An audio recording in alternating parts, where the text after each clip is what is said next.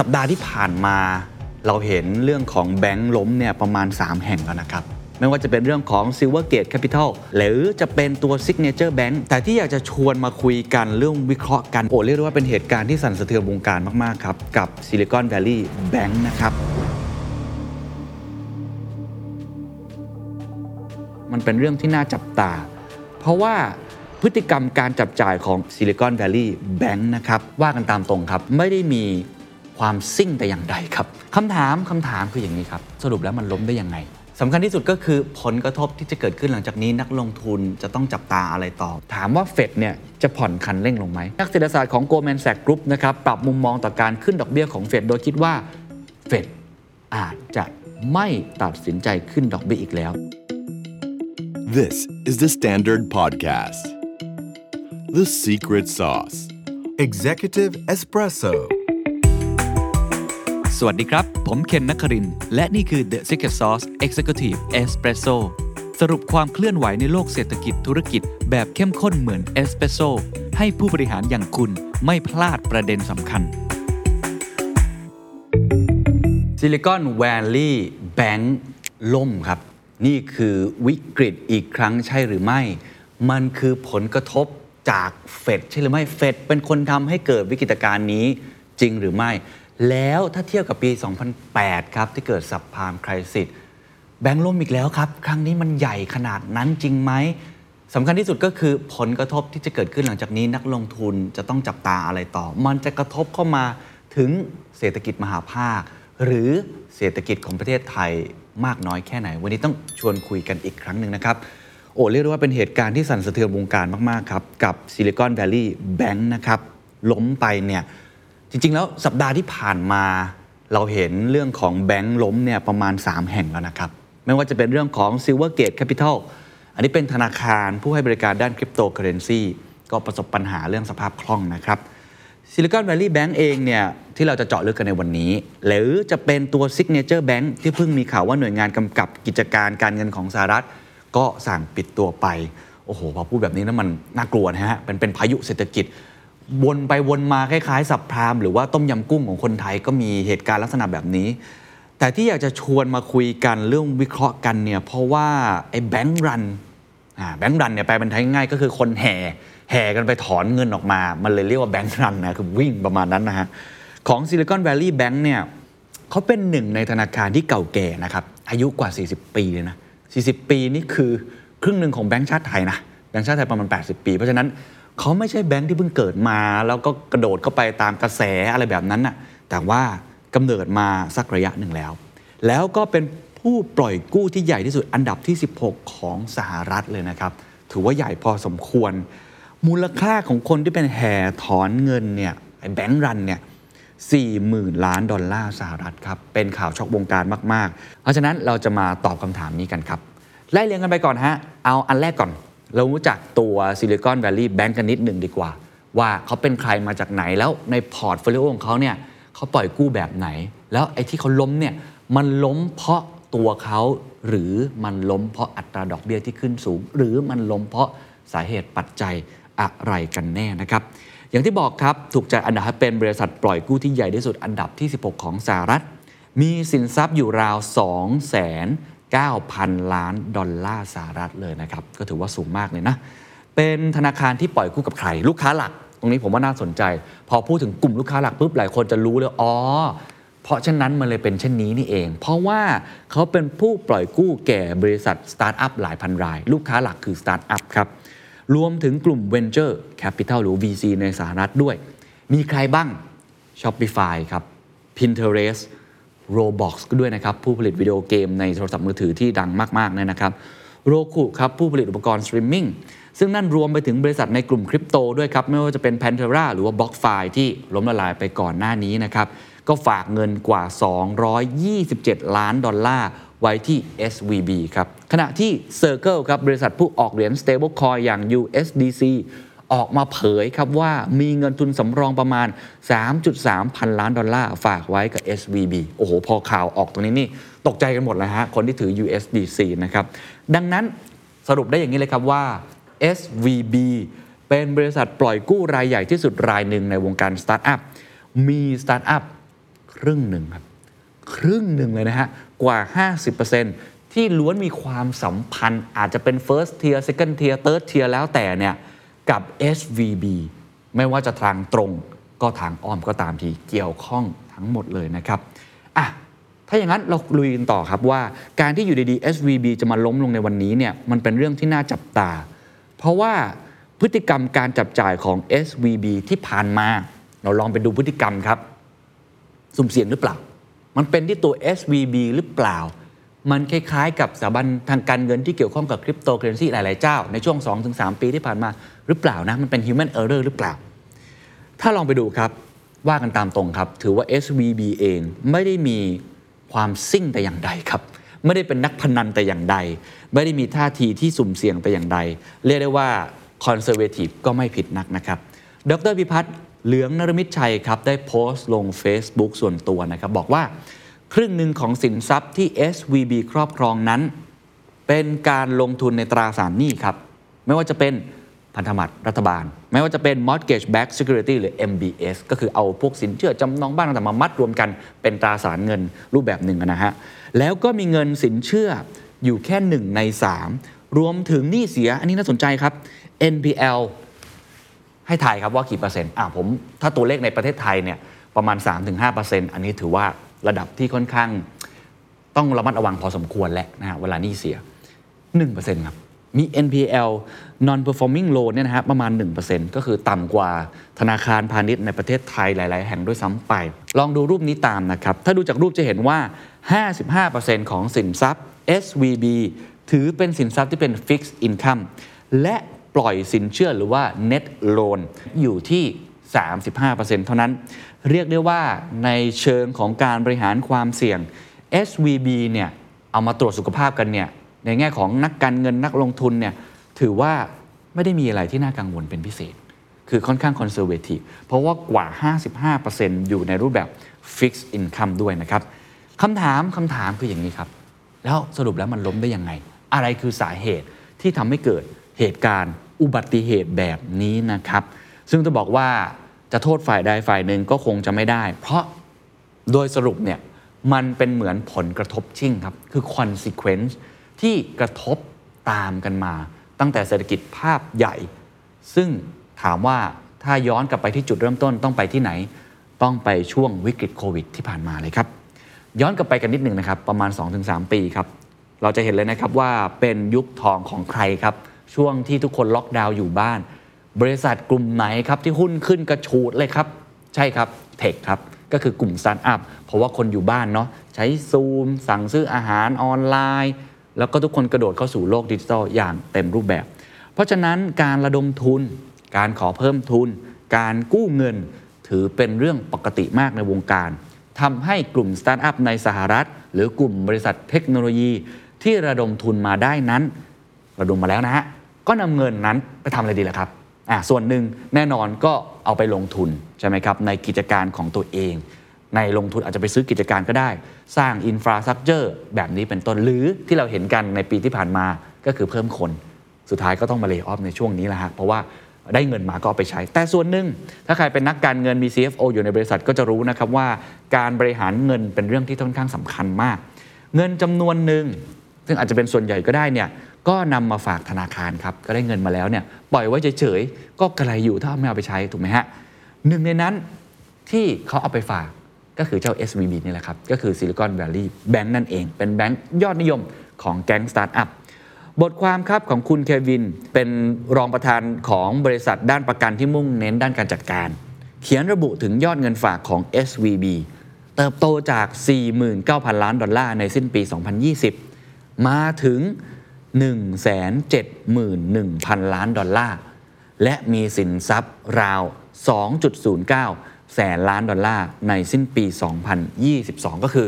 ใครๆก็มาฝากเงินที่ SVB นะครับถือได้ว่าเป็นธนาคารยอดฮิตในช่วงเวลาแบบนั้นเลย ทีนี้เราลองมาดูสมการนี้กันสักเล็กน้อยนะครับ สมการของธนาคารจะได้เข้าใจในเชิงหลักการ A เท่ากับ L บวก OE ครับ A คืออะไรครับ A คือสินทรัพย์ทั้งหมดก็คือ asset ถูกไหมครับ L ก็ liability นะ ซึ่งส่วนใหญ่นนี้ก็คือเป็นเงินฝากของลูกค้านะครับ OE OE ก็คือ owners equity ก็คือส่วนของผู้ถือหุ้นนะฮะก็ถ้าเกิด L บวกกับ OE อันนี้หลักการขั้นพื้นฐานเลย มันก็คือ asset ทั้งหมดนะครับ ถ้าเทียบสมการนี้นะครับเป็นสมการง่ายๆ เพื่อสะท้อนภาพบัญชีของธนาคาร ก็จะเห็นนะครับว่าฝั่งซ้ายก็คือ asset ของธนาคารในช่วงที่ผ่านมานั้น เพิ่มขึ้นอย่างรวดเร็วจากตัวอะไรครับ ตัว L ครับก็คือเงินฝากนั่นเอง ของกลุ่มธุรกิจสตาร์ทอัพอย่างไรก็ตามครับ SVB ก็ไม่ได้ปล่อย asset ทั้งหมดเนี่ยไว้ในรูปของเงินสด เพราะก็อย่าลืมนะครับว่าเงินสดในบางมุม แน่นอนมันก็ไม่ได้เกิดผลลัพธ์ที่ดีเนาะเวลามีเงินเฟ้อเนี่ยมันไม่ได้เดินตามอัตราการขึ้นของเงินเฟ้อด้วยนั้นมันไม่ใช่ store value ที่ดีนักนะครับธนาคารก็เลยตัดสินใจจะแปลงเงินสดเหล่านี้ให้อยู่ในรูปของสินทรัพย์อื่นๆ นะครับ เช่น MBS ก็คือ Mortgage Back Securities รวมไปถึงพันธบัตรรัฐบาลสหรัฐนะครับ ซึ่งแน่นอนครับเป็นสินทรัพย์ที่มีความเสี่ยงต่ำสภาพคล่องก็โอเคเนาะมีตลาดรองอะไรต่างๆ ด้วย สามารถซื้อขายได้บ่อยและมีความถี่ระดับหนึ่ง ดรกำพลอดิเรกสมบัติครับผู้อำนวยการอาวุโส SCB CIO มีการเปิดเผยว่า SVB นะครับมีการเปลี่ยนเงินฝากกว่า 91,000 ล้านดอลลาร์หรือ เกือบครึ่งหนึ่งของสินทรัพย์ทั้งหมด จากกว่าทั้งหมดประมาณ 2 0 0แสนล้านเนี่ยนะครับให้อยู่ในรูปแบบของพันธบัตรระยะยาว ซึ่งต้องบอกว่าการกระทำเช่นนี้เป็นเรื่องปกตินะครับ ที่ธนาคารจะมีการแปลงสินทรัพย์ต่างๆนะครับ ทีนี้จุดเปลี่ยนสำคัญคืออะไร หลายคนอาจจะพอเดาได้นะครับ ใช่แล้วครับ ก็คือพี่เฟดของเราเนี่ยแหละครับ ก็คือธนาคารกลางนั่นเอง กลับมาในยุคปัจจุบันครับ เราก็จะเห็นว่าโลกของเงินที่มันเยอะเต็มไปหมด มีสภาพคล่องมากมายเต็มไปหมด โลกของการ QE มันกลับด้านเข้าสู่เฟสใหม่ของเศรษฐกิจเฟดเนี่ยก็มีการเพิ่มอัตราดอกเบี้ย ขึ้นดอกเบี้ย เพื่อกดเงินเฟ้อหรือว่าสกัดเงินเฟ้ออย่างที่หลายคนทราบไปแล้วนะครับ แน่นอนครับการที่เฟดทำลักษณะแบบนี้ครับเป็นการเหยียบเบรกของเศรษฐกิจ หรือการขึ้นอัตราดอกเบี้ยเนี่ยนะครับ ก็ได้สร้างผลกระทบให้แก่กลุ่มสตาร์ทอัพแน่นอนครับ เอาง่ายที่สุดก็คือในเมื่อดอกเบี้ยมันเพิ่มสูงขึ้น ต้นทุนในการกู้ยืมมันก็เพิ่มสูงขึ้นตามนะครับ กลุ่มสตาร์ทอัพเองครับจากเดิมที่มีสภาพคล่องสูง ก็ถึงเวลาเช่นเดียวกันก็อย่างที่เห็นในปัจจุบันนะครับไม่ว่าจะเป็นเรื่องของ demand เองด้วยที่มันไม่ได้เติบโตแบบก้าวกระโดดแบบตะกอนรวมถึงต้นทุนในการกู้ยืม รวมถึงเรื่องของอความเร็วนะครับในการที่จะขยายธุรกิจอะไรต่างๆเนี่ยมันเกิดผลกระทบ แต่ นอกเหนือจากนั้นมันยังมีผลิตภัณฑ์ทางการเงินประเภทหนึ่งครับ ที่เมื่อไรก็ตามที่มีการขึ้นอัตราดอกเบี้ย มันจะเกิดผลสืบเนื่องต่อไป แบบค่อนข้างชัดเจนมากๆ นั่นก็คือพันธบัตรรัฐบาลนั่นเองนะครับ ซึ่งพันธบัตรรัฐบาลเนี่ยต้องบอกว่ามันเป็นผลสืบเนื่องกัน ถ้าใครเป็นนักลงทุนก็จะพอเห็นภาพอยู่แล้วนะครับ จะเป็นกี่ปีก็แล้วแต่เนี่ยทันทีที่ interest rate หรืออัตราดอกเบี้ยมันเพิ่มสูงขึ้น พันธบัตรเนี่ยมันก็จะมีผลตอบแทนมากขึ้น ส่งผลให้มูลค่ามูลค่าของพันธบัตรนั้นลดต่ำลง ปกติเวลาพันธบัตรเนี่ยเขาจะคำนวณตัวเงินที่จะได้ในอนาคตเป็นตัวตั้งนะฮะตัวหารคืออัตราดอกเบี้ย ทีนี้ถ้าอัตราดอกเบี้ยเนี่ยมันสูงเพราะมันเพิ่มสูง ผลลัพธ์ที่ออกมามูลค่ามันก็จะลดลงเพราะตัวหารมันสูงขึ้นถูกไหมฮะนี่ตามหลักสมการทั่วไปพูดง่ายๆก็คือสิ่งที่ SVB เคยนำเงินสดไปแปรรูปเนี่ยเป็นพันธบัตรอะไรต่างๆเนี่ยเปรียบเทียบแบบเวอร์ๆนิดนึงนะฮะโอ้นี่คือทองคำเลยสุดยอดมากๆ ตอนนี้เริ่มไม่ใช่แล้ว เพราะมูลค่ามันลดลงค่อนข้างมาก จากทองคำอาจจะกลายเป็นทองแดงก็ได้ แบบนั้นเป็นต้น นี่ทำให้เห็นภาพนะครับว่าไอ้สินทรัพย์ที่เขาแปลงไปเนี่ยมันเลยมีผลกระทบ แต่ต้องเล่าอย่างนี้นะครับว่าต้องเล่าเพิ่มเติมก่อนนะครับ มันจะมีคำศัพท์คำหนึ่งเขาเรียกว่า unrealized loss อ่าต้องมีคำนี้ก่อน คือไม่ขายไม่ขาดทุนครับ ไม่ขายไม่ขาดทุนคืออะไร ในทางบัญชีครับ ถ้าเกิดว่าธนาคารเนี่ยนำเงินสดไปลงทุน ในตราสารหนี้เพื่อการลงทุนระยะยาว อย่างเช่นที่ SVB เนี่ยนำไปลงทุนในพันธบัตรรัฐบาลสหรัฐ สิ่งนี้ต้องบอกว่าจะไม่ถูกบันทึกการปรับลดลงของมูลค่า เมื่อกี้บอกพันธบัตรมันมูลค่ามันลดลงถูกไหมฮะ ในงบกำไรขาดทุนหรือ income statement เพราะอะไร เพราะว่ามันจะถูกบันทึกในสิ่งที่เรียกว่า unrealized loss ก็คือไม่ขายก็ไม่ขาดทุนอะไม่เจ๊งถูกไหมก็อยู่ในนั้นไปในเมื่อคุณยังไม่ขายออกมา อันนี้เป็นสิ่งที่ในทางบัญชีมันเป็นแบบนี้ สาเหตุที่เป็นแบบนี้ เพราะว่าถ้าเกิดแบงก์เนี่ยสามารถถือพันธบัตรไว้จนครบกำหนดอายุจะกี่ปีก็แล้วแต่นั่นนะครับ มูลค่าของตราสารหนี้ก็จะกลับไปที่ราคาพาหรือราคาดั้งเดิมได้เอง การขาดทุนก็จะค่อยๆ หายไป แต่ครับแต่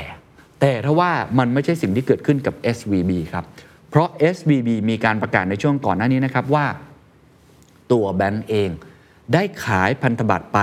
20,000 ล้านดอลลาร์สหรัฐครับ ขายไปแล้วครับ คือทนไม่ไหวนั่นเองครับ ต้องขายออก เป็นเปอร์เซ็นต์เท่าไหร่นี่ว่ากันอีกที แต่เป็นจำนวนที่ประมาณหนึ่งเลย ขายไปสิ่งที่มันเกิดทำให้หลายคนกังวล เพราะว่าการขายออกมาพันธบัตร20,000 ล้านดอลลาร์สหรัฐในช่วงเวลาแบบนี้ ที่มูลค่าของพันธบัตรมันลดลง มันจะเกิดสิ่งที่เรียกว่า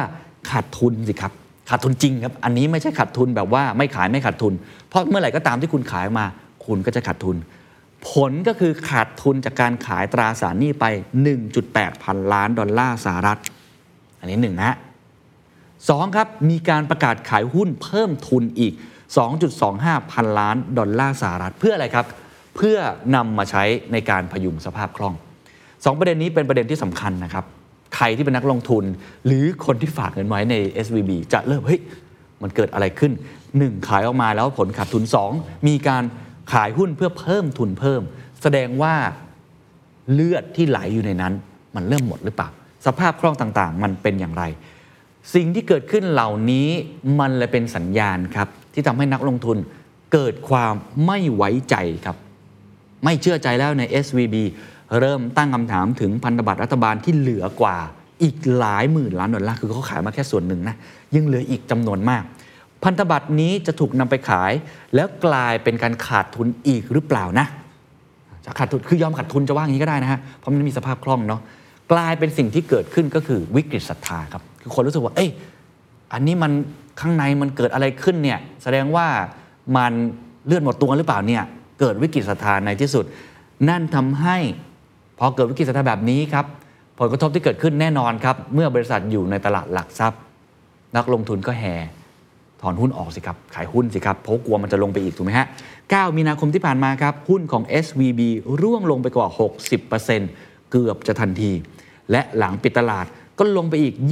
20%คนที่ฝากเงินไว้ซึ่งส่วนใหญ่อย่างที่บอกครับ เป็นกลุ่มสตาร์ทอัพและ Venture Capital เห็นแบบนี้ถ้าไม่ดีวิ่งสิครับ วิ่งกันตับแลบเลยครับทีเดียวครับ ออกไปแห่ถอนเงินเขาถึงเรียกว่า bank run นะวิ่งของจริงนะฮะ เงินออกมาเนี่ยรวมกันเป็นจำนวนมากกว่า 42,000 ล้านดอลลาร์ครับ และหนึ่งในนั้นครับ โอ้โห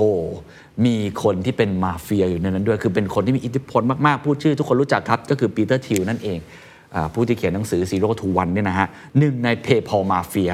ที่มีรายงานจาก Bloomberg ครับว่าปีเตอร์และผู้บริหารกองทุน Founders Fund ได้ถอนเงินฝากจาก SVB เช่นกัน ก็คือรอดนะถอนมาก่อนนะ จนท้ายที่สุดครับเกิดเป็นเหตุแห่ถอนเงินก็คือแบงก์รันที่ใหญ่ที่สุดในประวัติศาสตร์ นับตั้งแต่ปี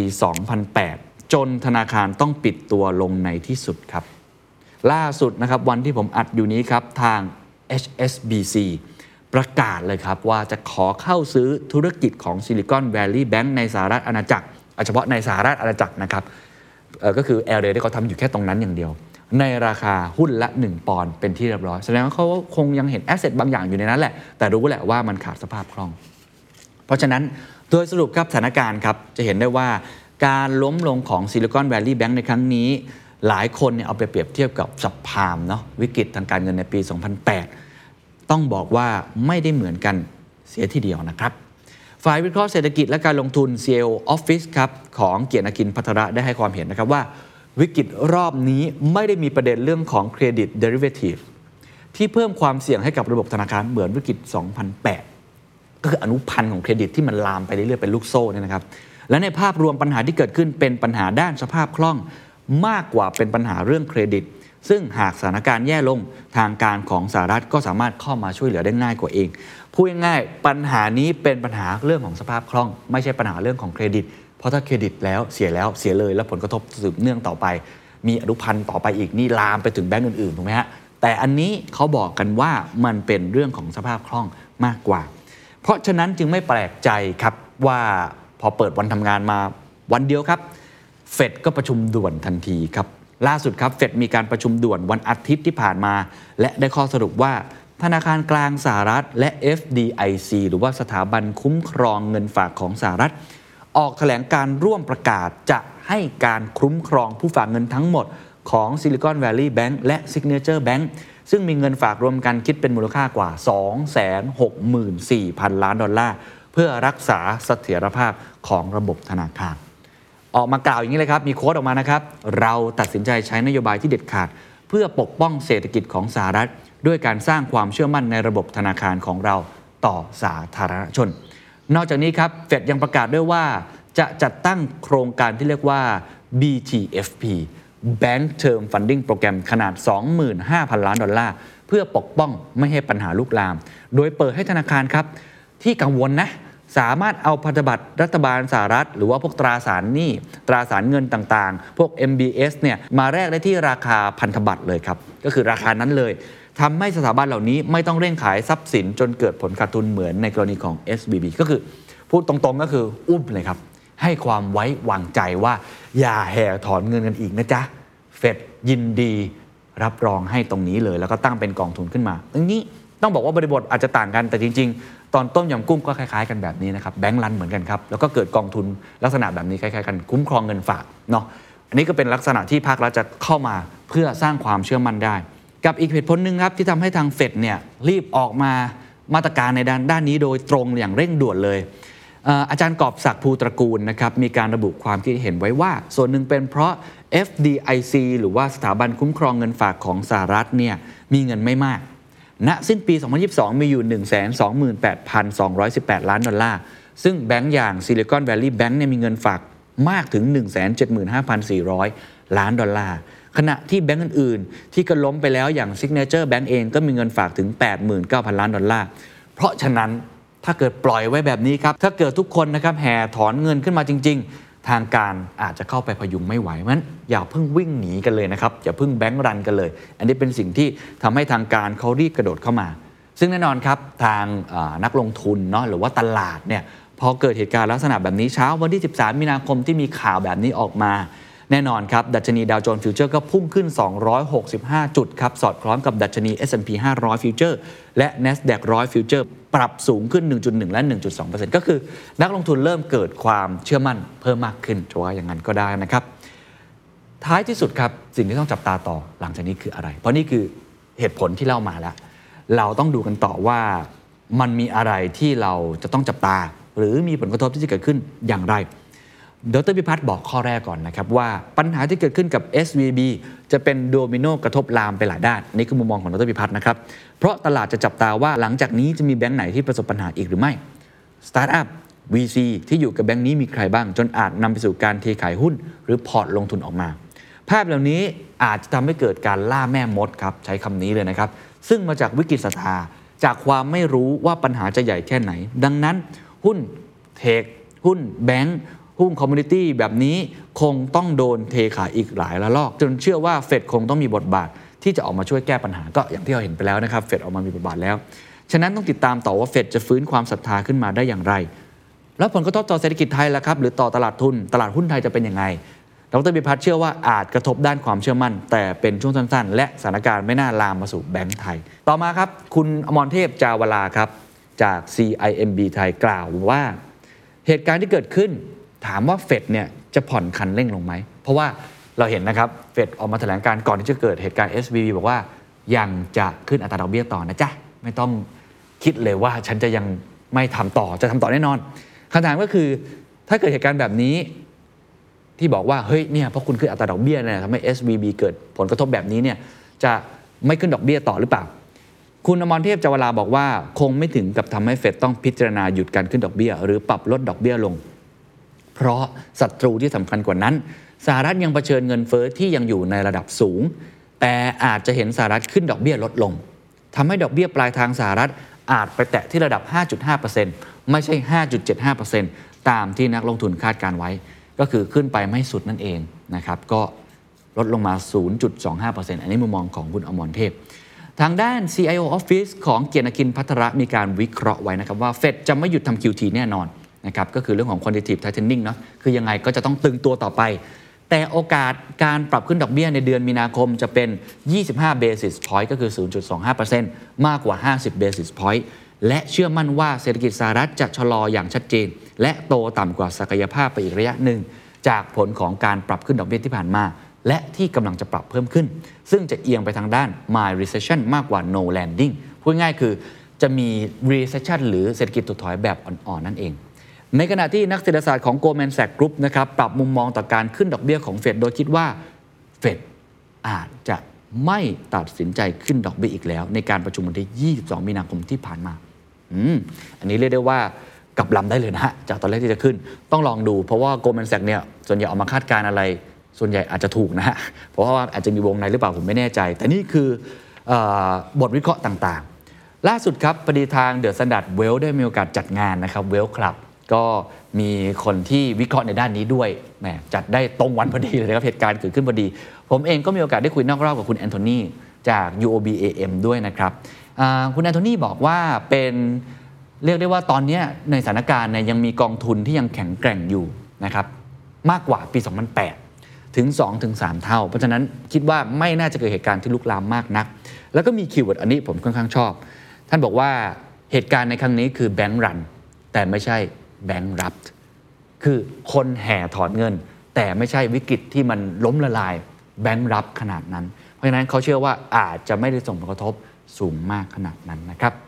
สุดท้ายครับสิ่งที่เราได้เรียนรู้จากครั้งนี้ และมองภาพต่อไปในอนาคต เอาจากผู้เชี่ยวชาญก่อนแล้วกันเนาะคุณอมรเทพจาวลานะครับจาก CIMB ไทยย้ำนะครับว่าเหตุการณ์นี้อาจจะเป็นบทเรียนให้กับธนาคารแห่งประเทศไทยต้องกลับมาทบทวนมากขึ้น จากการขึ้นอัตราดอกเบี้ย ที่อาจนำไปสู่ความเสี่ยงมากกว่าคาด เพราะบทเรียนจากการขึ้นดอกเบี้ยมากๆ ย่อมมีผลกระทบย้อนมาสู่เศรษฐกิจและธุรกิจในประเทศได้ ดังนั้นอาจจะเห็นธนาคารแห่งประเทศไทยขึ้นดอกเบี้ยไปสู่ 1.75%ในเดือนมีนาคมนี้ เท่านั้นก็ต้องติดตามต่อว่าเหตุการณ์จะเป็นอย่างไรสำหรับผมเองผมเชื่อว่าเหตุการณ์นี้ก็คล้ายๆกับที่เราเจอกันมา 2-3 ปีครับ ผมเชื่อว่าหลายคนเนี่ยเริ่มชินนะคือไม่ได้บอกว่าเหตุการณ์นี้มันไม่ใช่ black swan นะมันเป็น black swan แหละแต่ผมรู้สึกว่าหลังๆ2-3ปีเราเริ่มรู้อยู่แล้วแหละว่าโลกมันเป็นโลกของ black swan มันเป็นโลกของ VUCA มันเป็นโลกของ BANI มันเป็นโลกที่เกิดผลกระทบสืบเนื่องกันแบบใกล้กันมากขึ้นน่ะผลกระทบจากตรงนึงผีเสื้อแค่ขยับปีก มันเกิดเอฟเฟกต์กับอีกซีกโลกหนึ่งได้ ผลกระทบที่เกิดขึ้นจากการขึ้นอัตราดอกเบี้ยของเฟด มันส่งผลกระทบต่อธนาคารธนาคารหนึ่งได้ที่มีอายุถึง 40 ปี เพราะฉะนั้นมันเป็นโลกที่มีความไม่แน่นอนผันผวน แล้วก็ไม่ค่อยเป็นเส้นตรงค่อนข้างสูงมากๆ เพราะฉะนั้นก็กลับมาที่จุดเดิมครับ ในวันนี้ไม่ใช่แค่ติดตามอ่านข่าวอย่างใกล้ชิดอย่างเดียวครับ คุณต้องอ่านให้ละเอียด อ่านให้ลึก ก่อนที่วันหนึ่งเหตุการณ์นั้น อาจจะลามมาถึงตัวคุณเองก็เป็นไปได้ สวัสดีครับ